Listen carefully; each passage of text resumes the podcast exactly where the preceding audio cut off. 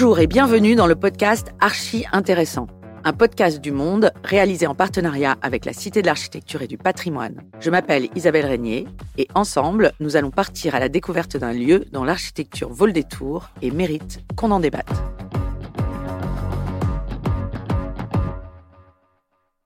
Pour cet épisode, direction le Grand Paris, et plus précisément une station de métro. La nouvelle station Barbara, située à Montrouge, dans le sud de la capitale. Une station de métro, cela pourrait sembler un peu convenu, mais celle-ci est d'un genre très particulier. Elle intègre, juste au-dessus des rails, un projet de 39 logements. L'initiative en revient à RATP Habitat et à l'architecte Camille Salomon. Le chantier très complexe en raison de toutes les contraintes liées à l'activité du métro, fut un énorme défi technique. Comment les problèmes acoustiques et visuels ont-ils été résolus? L'architecte a-t-elle réussi à rendre ce lieu chaleureux et calme? Avant d'en débattre, je vous propose d'aller découvrir le lieu avec le journaliste Clément Baudet. Depuis 2022, la ville de Montrouge est reliée à Paris par la ligne 4. Et c'est à la station Barbara que les voyageurs peuvent embarquer. Comme toute station, on y trouve le métro, mais aussi un foyer de travailleurs. Et c'est là l'originalité du lieu. Un foyer installé juste au-dessus de l'entrée du souterrain. Au pied de ce bâtiment vitré de 5 étages, je retrouve son architecte Camille Salomon. Au niveau de ce carrefour et dans cet environnement urbain, ça a été un travail sur la géométrie pour euh, marquer en fait la nouvelle entrée de ville de Montrouge et qui permette du coup une lisibilité euh, à la fois de la station et de l'entrée de ville. Ce nouveau bâtiment vise aussi à rappeler le passé industriel de Montrouge. Vincent Souiri est directeur immobilier chez RATP Habitat, propriétaire du foyer Barbara. On voulait reprendre un peu l'histoire euh, de Montrouge euh, et rappeler que bah, ici on avait des ateliers euh, et qu'il y avait un passé industriel dans la ville. Et puis ce passé industriel côté RATP, c'est quelque chose qu'on connaît bien, hein, puisque à la RATP, on est encore une des rares entreprises qui a de l'industrie à l'intérieur des villes. Donc c'est aussi intéressant de mélanger de rappeler que euh, la ville c'est habiter mais aussi travailler. Euh, donc euh, voilà, c'était quelque chose qu'on voulait, on voulait souligner. Originalité de cet immeuble, le rez-de-chaussée est occupé par la station de métro, avec les portiques, la billetterie et les ascenseurs. Une première contrainte architecturale et un défi pour Camille Salomon. C'est un grand atrium, c'est un espace ouvert, traversant, qui débouche sur le fond de parcelle. 8 mètres de largeur sur 8 mètres de hauteur et euh, c'est un grand vide qui euh, occupe euh, quasiment la totalité du rez-de-chaussée.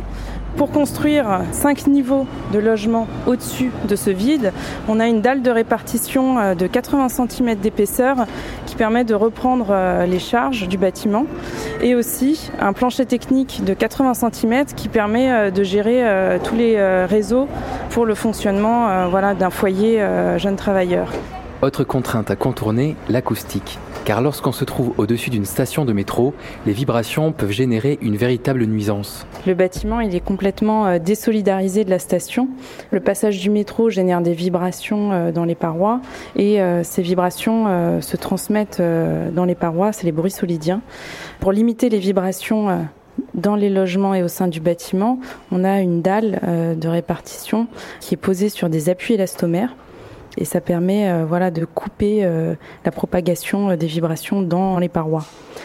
Aussi, on a une construction donc en béton, ce qui est l'inertie du béton. En fait, elle limite la propagation du son. C'est aussi ce qui participe au confort du logement. En fait. On rentre? On rentre. Une fois les défis techniques relevés, l'architecte a voulu donner une véritable identité au lieu. Et cela passe par la présence de végétation et un travail sur les matériaux et la lumière. Situé sur le côté du bâtiment, l'entrée du foyer est un espace traversant. On a de la lumière de part et d'autre, comme l'entrée de la station, avec euh, la végétation euh, qu'on voit. Il y a un grand arbre qui est perceptible dès l'entrée et qui donne comme ça euh, directement une vue sur le végétal. Je voulais travailler sur un environnement minéral avec euh, des bétons bruts. Ici, on a un béton matricé dans des planches euh, de bois. Euh, le bois a, imprégné le béton blanc d'une teinte un petit peu sablée et ça fait des matérialités assez douces et plutôt lumineuses. Premier étage. Au premier étage, à côté de l'espace laverie, une salle commune pour les locataires donne sur une terrasse végétalisée. C'est un espace de 30 mètres carrés euh, qui est euh, traité avec des matériaux euh, en bois pour donner un peu de, de, chaleur à ce lieu et qui est entièrement vitré vers une terrasse extérieure. On n'a pas du tout l'impression d'être en cœur de ville ici, sur cette terrasse?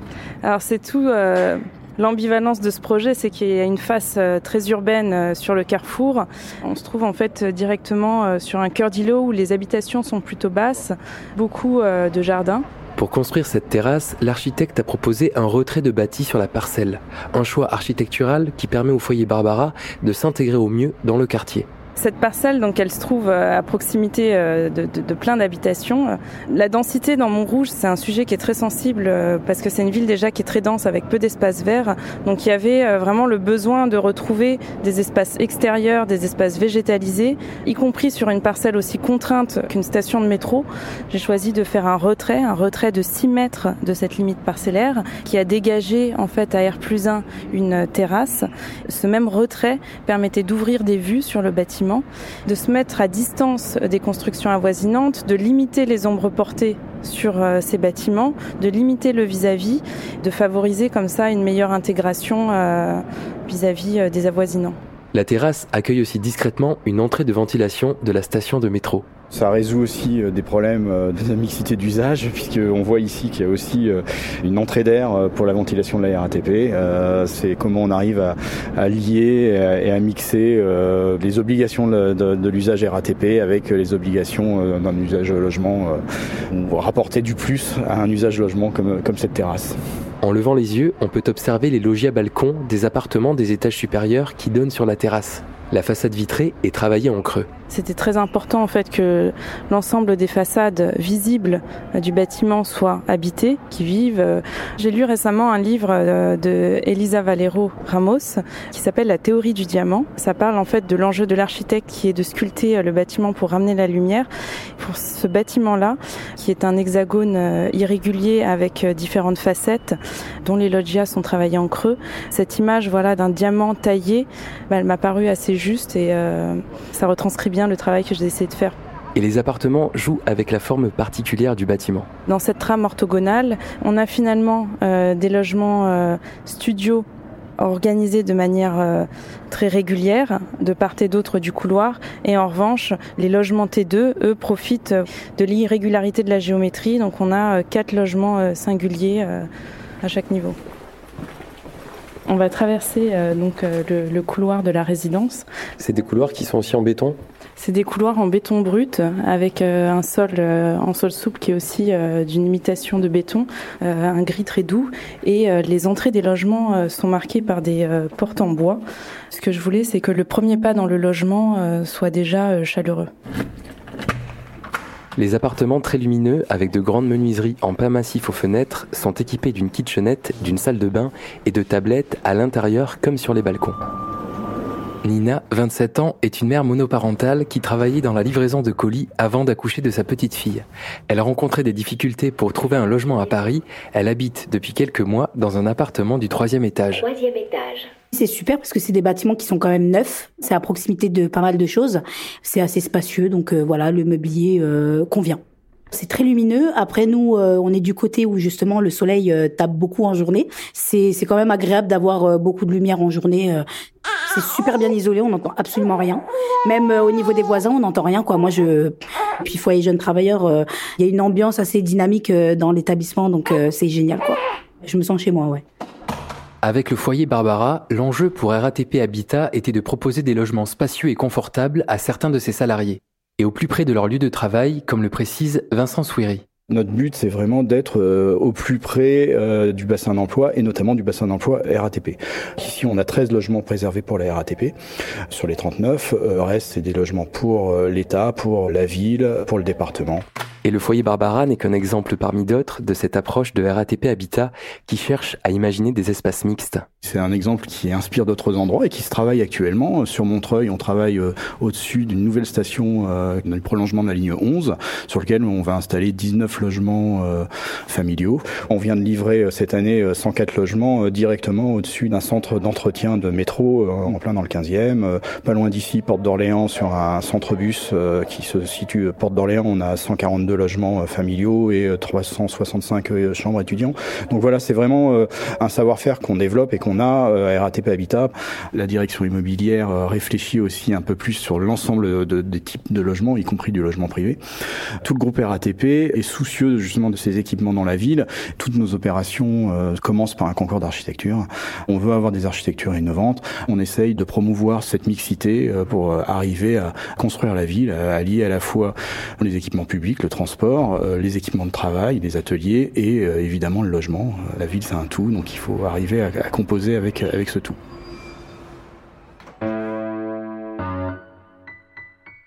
Après la visite, place à l'analyse. Dans le cadre des rendez-vous critiques qu'organise régulièrement la Cité de l'Architecture et du Patrimoine, j'ai débattu avec mes confrères de l'architecture du foyer Barbara. Avec moi autour de la table, les critiques Sophie Trelka, Philippe Trétiac, Richard Scoffier et Francis Rambert, le directeur de la création architecturale à la Cité, qui animait la rencontre.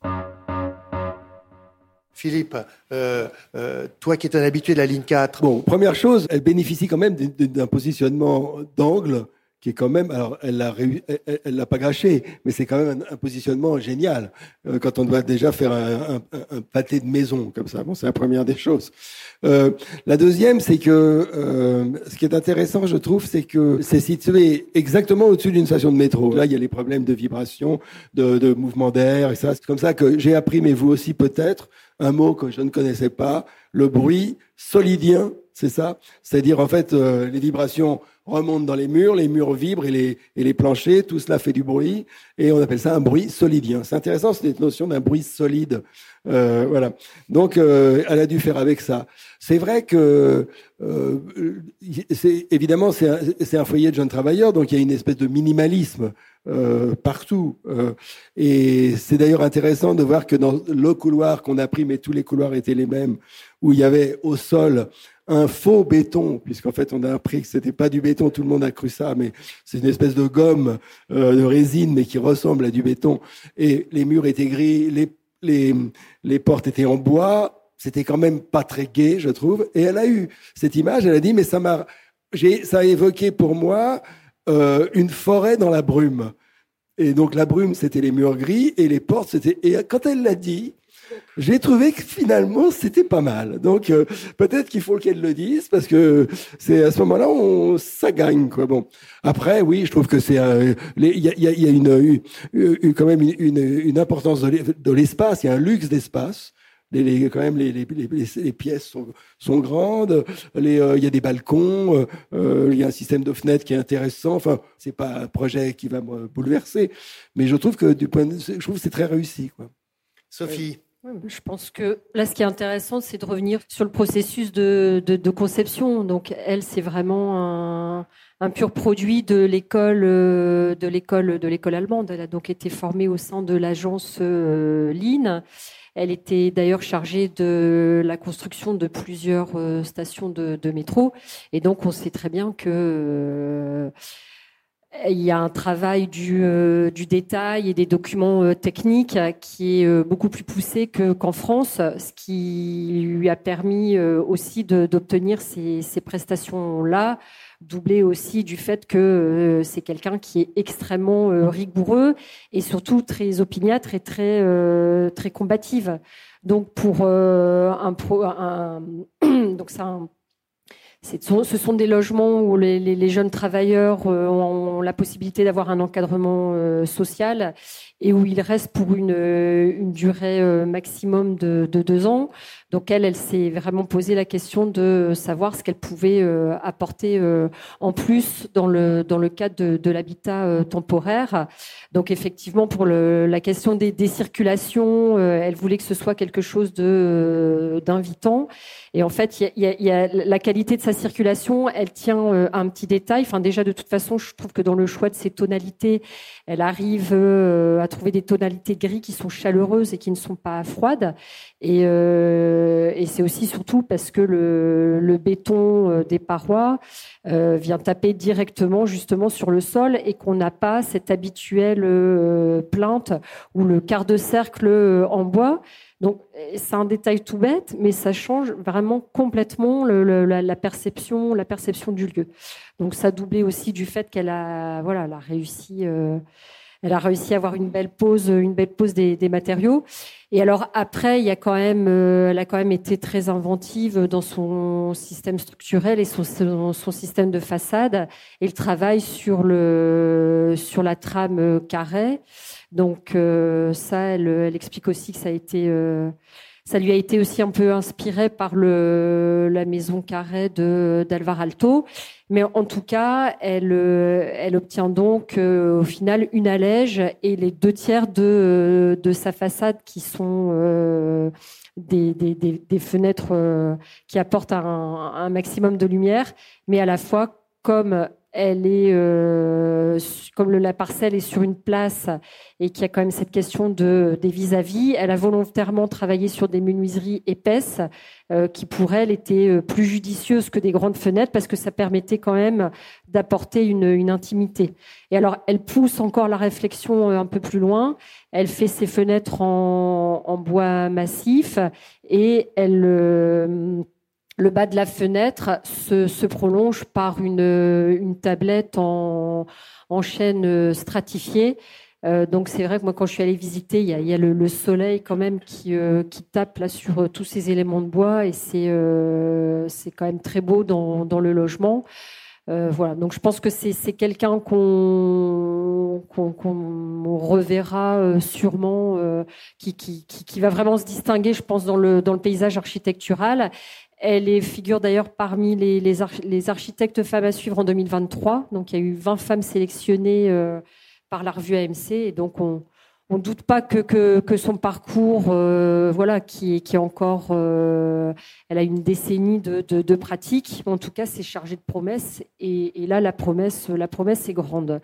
Et à propos des tablettes aussi, il y, a, un autre détail donc pour des gens qui seront pas forcément énormément meublés, euh, et puis par rapport aussi à des, des, questions de place dans les loggias, elle a aussi euh, réussi à mettre au point un système de, de, tablettes sur euh, le garde-corps de ces loggias, ce qui fait que euh, on peut venir travailler dehors ou euh, déjeuner dehors sans avoir besoin de, euh, de, de, rentrer du, du, mobilier extérieur. Parce que ce qu'il faut préciser, c'est que les logements, c'est du meublé. En fait, les gens arrivent juste avec leur sac et s'installent. Isabelle. Elle m'a déjà, elle, beaucoup, beaucoup, beaucoup impressionnée parce que je ne sais pas quel âge elle a, mais elle a l'air très, très jeune et et quand même, quoi, elle a, elle a, sa petite euh, euh, entreprise euh, personnelle là. Elle est, elle est toute seule à avoir livré un bâtiment qui est quand même assez impressionnant. Euh, bon, 29 logements comme ça euh, sur une station de 39, pardon, sur une station de métro, et puis qui crée aussi, euh, qui fabrique aussi un espace urbain, quoi, parce que c'est vraiment, c'est une place qui est amenée à être à être développée hein, autour de cette nouvelle station de métro Barbara, qui va devenir une sorte de d'entrée de ville. Euh, voilà. Et bah, Sophie a dit beaucoup de choses. Hein, mais il y, y, a une qualité d'espace en fait qui est vraiment euh, euh, qui, qui, est extrêmement euh, presque luxueuse d'une certaine façon, euh, de lumière. En fait, elle a, elle a vraiment travaillé. On rentre comme ça par une sorte de petit hall, entrée euh, à double niveau, euh, qui serait un espace, qui est un espace relativement étroit, mais où on a tout de suite une sensation euh, de, bah, de, de il y a de la lumière qui rentre de partout en fait parce qu'elle a, elle a, il y a, c'est vitré euh, de part et d'autre, euh, c'est euh, ça s'élève comme ça sur deux niveaux. Et ça les les les les, les ouvertures, elle les a mises vraiment partout où elle pouvait à la fois dans les parties communes euh, et euh, à l'intérieur où c'est magnifique et où ces, menuiseries en bois euh, très épaisses comme ça qui sont pas c'est pas quelque chose de banal en fait. Et c'est et en tout cas l'intuition était vraiment très très bonne parce que ça ça structure l'espace. Là on a il y a, y a, une épaisseur comme ça qui donne qui donne une sorte de, de, qualité euh, de, luxe et qui euh, sans doute réussit aussi l'intention qu'elle avait, qui est de, protéger un petit peu euh, les gens à l'intérieur. C'est à la fois chaleureux et puis ça, ça protège peut-être un peu des vues. En fait, c'est réussi à tous les niveaux. Voilà, on est, on est dans les détails. Il ces, ces, ces tablettes qui font bureau, là, c'est génial, sur, le, sur les petits balcons. Mais il y a aussi la manière dont finalement le gabarit, elle a travaillé le gabarit, puisque au départ, finalement, c'était un bâtiment qui était d'un seul bloc. Et en réalité, elle, a décidé de, faire une sorte de, retrait comme ça sur la parcelle pour pouvoir offrir, enfin pour, plusieurs choses en fait, euh, pour euh, mieux réussir l'intégration du bâtiment dans le tissu pavillonnaire et c'est très réussi de ce point de vue-là. Et et, ce retrait finalement sur euh, ce, retrait qu'elle opère libère un espace qui est une qui est une terrasse et qui est un vrai espace collectif euh, euh, au milieu de ce on a voilà son bâtiment à elle qui est en aluminium comme ça en façade aluminium et qui est au milieu de ce de ce tissu pavillonnaire assez génial un peu bordélique typique de banlieue euh, euh Montrouge et du coup ça crée quelque chose de euh, généreux d'utile et de très bien intégré dans la ville. Alors Richard tu, vas prendre un logement? Non, non je, tiens, ça ne m'a même pas traversé l'esprit. Des fois, ça, des fois, ça, m'arrive, mais pas cette fois-ci. Je sais pas, j'ai trouvé le bâtiment pas intéressant. Hein. Bon, d'abord, je voudrais quand même revenir sur son parcours, parce que tu as dit que c'était un pur produit de l'école allemande. Cette fille, elle vient de Versailles, donc elle a fait toute sa scolarité là-bas. Quand Michelin était directeur, donc et ce qui est vraiment intéressant, c'est qu'il y, a des étudiants qui ont, qui, ont, dû choisir des, des, mauvais profs, et elle, elle a su prendre vraiment les bons profs, et elle a dû finalement bien être, euh, se faire orienter pour après pouvoir rentrer chez Lynn, puisqu'elle a pris Trottin, elle a pris Rifkin, elle a pris Chauchon, après elle a pris, euh, comment s'appelle-t-il, euh, Ovette, voilà, comme, comme, les data qui l'ont suivi, qui ont travaillé dans une agence. Et puis, enfin, Clouche et Ido Avissar, qui, ça a été la porte qui lui a permis de rentrer après chez, chez Lynn. Voilà, donc son parcours, voilà, quelque part, moi j'ai bien, j'ai bien ressenti quand même, malgré tout, l'enseignement d'une certaine école à l'intérieur de l'école dans laquelle j'ai enseigné pendant, pendant 20 ans. Ensuite, ce que je trouve vraiment fascinant dans ce, bâtiment, je trouve ça vraiment absolument génial, c'est le travail sur la géométrie. C'est-à-dire qu'elle n'était pas obligée de faire un hexagone, hein, elle devait faire, donc, euh, comme tu l'as dit, un bâtiment d'angle, elle devait faire un V, voilà, un V assez bas, et là, elle a fait un hexagone, et puis elle a profité d'une indétermination du PLU pour l'augmenter d'un niveau. Et ça change tout, putain. Ah, c'est presque une tour comme ça, hein, une tour, euh, on a parlé de centripète, centrifuge, une tour centrifuge qui domine le carrefour, qui marque la station de métro. Et c'est vrai que souvent, les, stations de métro, quand elles sont dans les bâtiments, on les voit pas. Putain, là, tu la vois, c'est clair. Tu vois. Et ensuite, euh, ce que j'ai vraiment aussi trouvé fascinant, c'est le plan. Voilà, parce que le plan, voilà, c'est un hexagone, et euh, donc il y a l'escalier, donc il, traverse complètement l'hexagone, enfin le, couloir, il traverse complètement l'hexagone. Et après, il y a les murs porteurs, hein, qui, sont, euh, qui, sont aussi des murs séparatifs, hein, qui, déterminent donc euh, notamment les, les, quatre studios centraux. Et après, dans les, dans, les, dans les angles de ce dispositif, eh bien, on a les grands appartements qui, eux, peuvent parfois bénéficier donc d'une double orientation. Les studios, ils sont orientés soit au nord-est, soit au, sud, au sud-ouest. Et les, bâtiments qui ne sont pas au milieu, qui sont dans des angles, donc c'est des grands appartements, et ils bénéficient d'une double orientation. Et ce que j'ai trouvé aussi vraiment super génial, c'est justement que cet hexagone, on le voit sur les, photos, putain, il est absolument pas régulier. Quoi. Il est vraiment tordu. Et c'est ça, c'est ça qui est fou, parce que quand je suis, arrivé, j'avais vraiment l'impression que c'était euh, un hexagone régulier. Et en fait, c'est ça qui donne sa puissance. C'est qu'il n'est pas tout à fait régulier. Et donc, il veut absolument être un hexagone régulier. Et ça lui donne une puissance encore plus forte. Quoi. Et l'autre truc aussi, c'est que, voilà, comme les appartements sont différents, voilà, on sent quand même. Euh, on a l'impression au début que toutes les façades sont identiques. D'ailleurs, c'est un bâtiment qui a pratiquement six façades. Hein. On a l'impression que toutes les, les façades sont identiques. En fait, non, euh, pas du tout, parce que les façades euh, qui sont au-dessus de l'entrée du métro, avec qui, sont, qui, sont, tramées par euh, les murs des, studios, eh bien, celle-là, elle est totalement symétrique, et après, les autres sont très, très savamment dissymétriques. C'est un truc, je trouve ça d'une beauté, d'une intelligence totale. Et quand on revient au plan, bon, bon tu as parlé des tablettes tout à l'heure, mais en fait, les tablettes, c'est ça qui est fascinant, c'est que c'est pas seulement des tablettes, quoi, c'est des trucs de plan. C'est des trucs qui sont dessinés en plan, qui sont réfléchis en plan. Voilà, parce qu'un architecte, il dessine des plans. Et donc, euh, il y a le couloir, c'est une bande servante. Après, il y a la, bande servante des, salles de bain. Et puis après, devant les fenêtres, il y a la bande servante avec les espaces de travail. C'est un truc euh, totalement pensé, totalement dessiné, mais surtout dessiné, pensé en plan. Et le, truc aussi, c'est que comme elle était, elle, était, elle, était, trop haute, parce que, bon, d'accord, le PLU était, était indéfini, il ne fallait pas trop non plus exagérer. Donc elle, a fait des, appartements, des, hauteurs sous plafond assez basses, de 2, de 2,42, ce, qui est assez- bas, mais ce qui convient absolument au petit logement. Parce que contrairement à ce qu'on croit, quand vous êtes dans un petit logement, plus le plafond est haut, plus le, logement paraît petit. Et plus il est bas, plus il paraît grand. C'est une, histoire de, perception. Et donc, euh, ça donne, cette réalité, ça donne aussi des, des appartements qui sont euh, parfaitement, euh, disons, euh, dimensionnés, parfaitement proportionnés.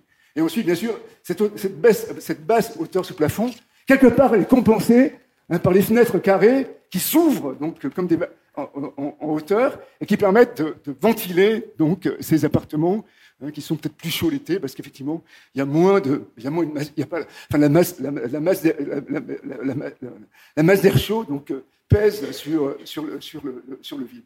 Voilà, moi je trouvais ça enfin, je vois, quand tu m'as dit on va voir ça, j'ai dit mais qu'est-ce qu'ils vont nous faire voir, c'est pas possible. Et je trouvais ça mais vraiment je, je suis sorti complètement conquis. Oui, mais parce qu'il faut te sortir de la place de la nation. Il faut, il faut que tu, tu, tu ailles un peu plus loin. Donc j'ai élargi le cercle. Est très bien, Tu vois, Meudon, euh, euh, Bagneux, Montrouge. Je, je voudrais juste abonder euh, de- de- de- dans le sens de Richard parce que c'est vrai que c'est la- en fait la première chose, la, la- la- la première qualité, c'est quand même, euh, je- j'en ai pour une seconde, mais je, je veux juste, c'est la- qualité de l'espace des, des appartements, quoi. Parce que euh, et les, bon, les studios, c'est des, c'est des petits, c'est des petits rectangles comme ça, mais ils sont effectivement euh, euh, sauvés, magnifiés par ces fenêtres. Mais, mais tous les autres appartements qui sont en angle, ils ont cette qualité de bah, qui est donnée par les angles aussi, en fait, et, et par leur asymétrie. Et donc, on est dans, on est dans des espaces qui sont complètement atypiques et qui créent, euh, euh, bah, finalement, qui, qui, Ga- l'espace et moment. qui, et qui Mm. donne, Comme et ça. qui donne une, une, sen- une sensation de, de, de liberté. C'est la fin de cet épisode du podcast Archi Intéressant, produit par Le Monde en partenariat avec la Cité de l'Architecture et du Patrimoine. Retrouvez-moi pour d'autres visites sur lemonde.fr et toutes les plateformes d'écoute de podcast. À très bientôt.